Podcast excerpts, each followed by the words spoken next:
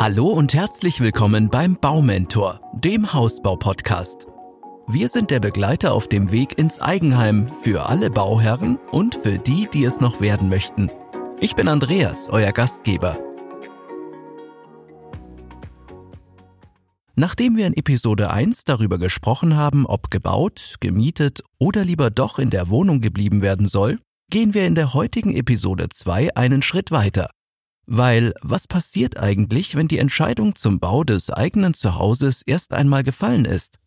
Vielleicht steht auch ihr, so wie viele andere Bauherren, dann vor der ersten großen Frage. Massiv oder Fertighaus? Diese Frage beantworten wir heute. Bei einer so wichtigen Entscheidung wie der Bauweise des Eigenheims sollte man natürlich nicht einfach irgendwelchen selbsternannten Experten blind vertrauen und sich in jedem Fall mehrere Meinungen einholen, bevor man überstürzte Entscheidungen trifft. Hm, naja, zumindest sollte man sich mal einen Podcast anhören, bevor man sich daran macht, eine Entscheidung zu treffen. Albert Einstein sagte einmal, und ja, das stimmt wirklich, dass er sich nirgends so wohl fühlte wie in seinem Fertighaus in Kaput bei Berlin. Das ursprünglich als Ferienhaus geplante schwedenrote Holzhaus wurde Anfang der 30er Jahre von Einstein und seiner Familie fast das ganze Jahr über bewohnt. Tatsächlich sollte man aber bei einer so wichtigen Entscheidung nicht einmal dem Erfahrungsbericht eines Nobelpreisträgers blind vertrauen. Deshalb sind wir vom Baumentor Podcast der Frage nach der richtigen Bauweise mal ganz genau auf den Grund gegangen. Wir haben für euch zum einen eine Baustelle im Rohbau besucht, auf der Stein auf Stein ein Einfamilienhaus im Stadtvillenstil entsteht. Zum anderen waren wir im Vergleich zu Gast bei der Montage eines Fertighauses. Was wir vor allem gelernt haben? Zwischen Massiv- und Fertighäusern gibt es eindeutige Unterschiede. Dies macht die Namensgebung deutlich und auch auf den Baustellen wurde uns das schnell klar. Massivhäuser werden direkt auf der Baustelle aus steinernen Bauteilen, wie zum Beispiel Porenbeton und Ziegelstein erbaut. Hierbei sind es vor allem Trocknungszeiten von Putz oder Estrich sowie lange Lieferzeiten von Material, die den Bauablauf oftmals verzögern. Fertighäuser dagegen bestehen meist aus hölzernen Grundkonstruktionen, die schon im Werk des Herstellers vorgefertigt werden. Dies hat eine immens verkürzte Bauzeit zur Folge. Während unseres vierstündigen Besuches auf der Massivhausbaustelle passierte nicht viel.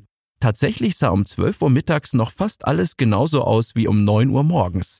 Nicht nur war das für uns als Zuschauer ganz schön ernüchternd, auch ist der Rohbau hierdurch viel länger den Witterungsbedingungen ausgesetzt. Welche Auswirkungen das haben kann, hat uns der Bauleiter genauer erklärt. Im Sommer kann es schnell zu warm und zu trocken sein, sodass der Beton besonders nachbehandelt und permanent feucht gehalten werden muss. Auch der Winter hat seine Tücken. Wassergebundene Baumaterialien wie Kleber, Silikon oder Mörtel sind für Temperaturen unter plus 5 Grad Celsius nicht geeignet. Dann kann es passieren, dass zum Beispiel der Mörtel nicht auf dem Mauerwerk hält und unschöne Risse entstehen. Klingt logisch, oder?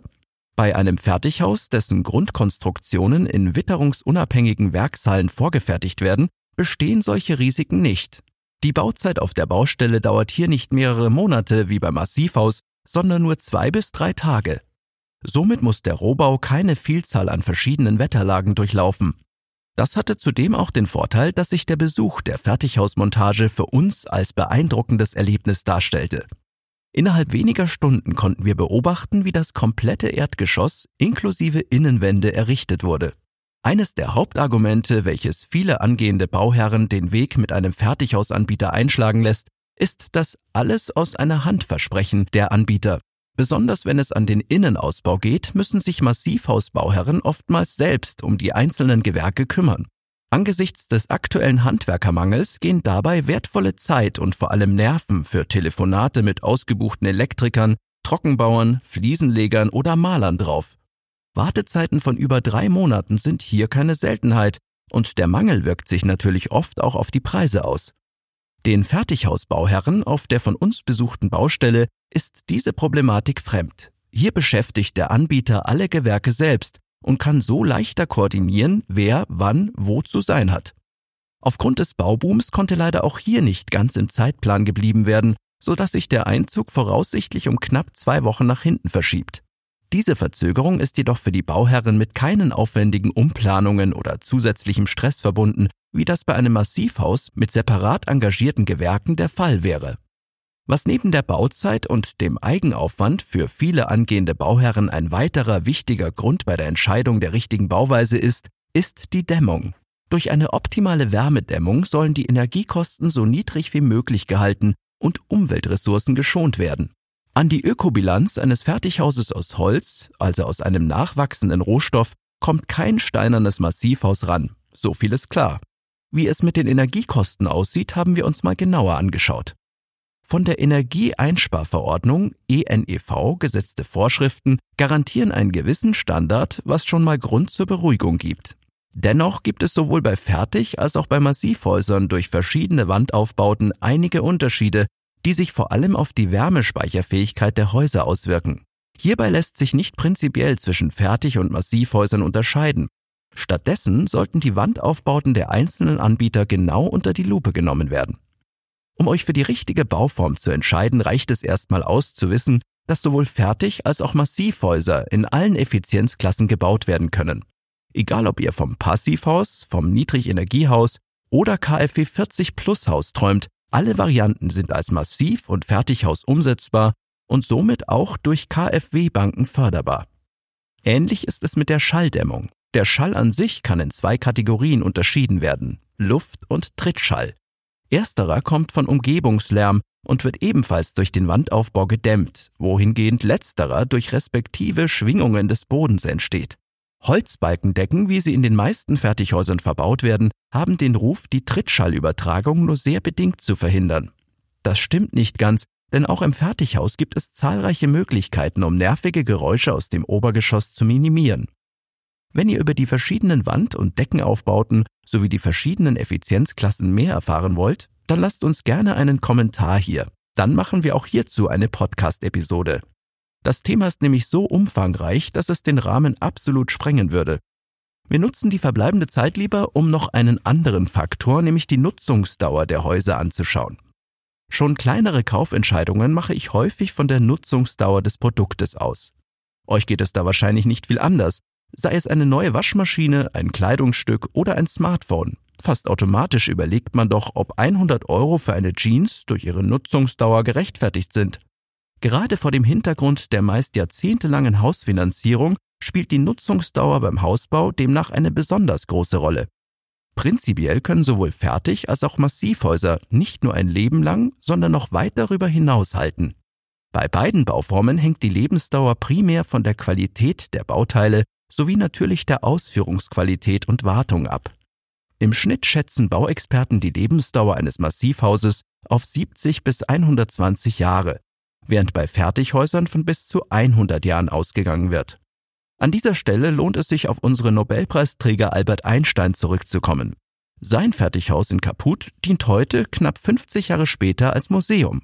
Hier kann sich jeder selbst überzeugen, dass das Holzhaus noch immer top in Schuss ist. Abschließend wollen wir die Ergebnisse der einzelnen Kategorien noch einmal zusammenfassen. In puncto Bauzeit sind Fertighäuser die eindeutigen Gewinner. Durch die Vorabfertigung in den Werkshallen kann witterungsunabhängig gearbeitet und der empfindliche Rohbau geschont werden. Was den Eigenaufwand angeht, den zukünftige Hausbesitzer während der Bauzeit haben, liegen Fertighäuser ebenfalls unschlagbar vor den Massivhäusern. Hierbei haben wir den Durchschnitt der Baupartner angeschaut. Sicherlich gibt es sowohl unter den Fertig- als auch Massivhausbaupartnern Ausnahmen. Das alles aus einer Hand-Prinzip der meisten Fertighausanbieter garantiert einen weitestgehend sorgenfreien Bauablauf von der Planung bis zum Einzug. Das Thema Schall- und Wärmedämmung bringt keinen klaren Gewinner hervor. Hier müssen die jeweiligen Wand- und Deckenaufbauten verglichen werden. Teilt uns gerne in den Kommentaren mit, wenn euch dieses Thema näher interessiert, dann machen wir hierzu gerne eine separate Episode. Was die Nutzungsdauer angeht, haben Massivhäuser knapp die Nase vorn. Jedoch sollte man sich hierbei bewusst machen, dass Massivhäuser sich nur sehr schwer einem Wandel der Lebenssituation anpassen lassen. Kommen nun doch mehr Kinder ins Haus als ursprünglich geplant oder wird eine Einliegerwohnung für die pflegebedürftigen Eltern benötigt, sind die Möglichkeiten im gemauerten Haus begrenzt.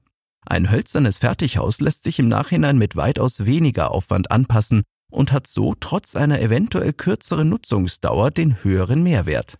Nach unseren Besuchen auf den Baustellen, unserer Recherchearbeit und einigen Befragungen können wir nun sehr gut nachvollziehen, warum der Anteil an Fertighäusern stetig steigt. Schnelle Bauzeit, hervorragende Ökobilanz und minimaler Eigenaufwand sind nur drei der zahlreichen Vorteile. Geht es euch genauso oder habt ihr andere Erfahrungen gemacht? Wir freuen uns auf eure Meinungen und gerne auch weitere Fragen in den Kommentaren. Vielen Dank fürs Zuhören. Ich freue mich aufs nächste Mal mit euch beim Baumentor, dem Baupodcast. In der nächsten Episode sprechen wir über häufige Fehler beim Hausbau. Nachdem die meisten wohl nur einmal im Leben bauen, kann bei dem Thema nicht aus eigener Erfahrung gelernt werden. Hört daher auf jeden Fall wieder rein, um aus den Erfahrungen des Baumentor-Teams zu lernen.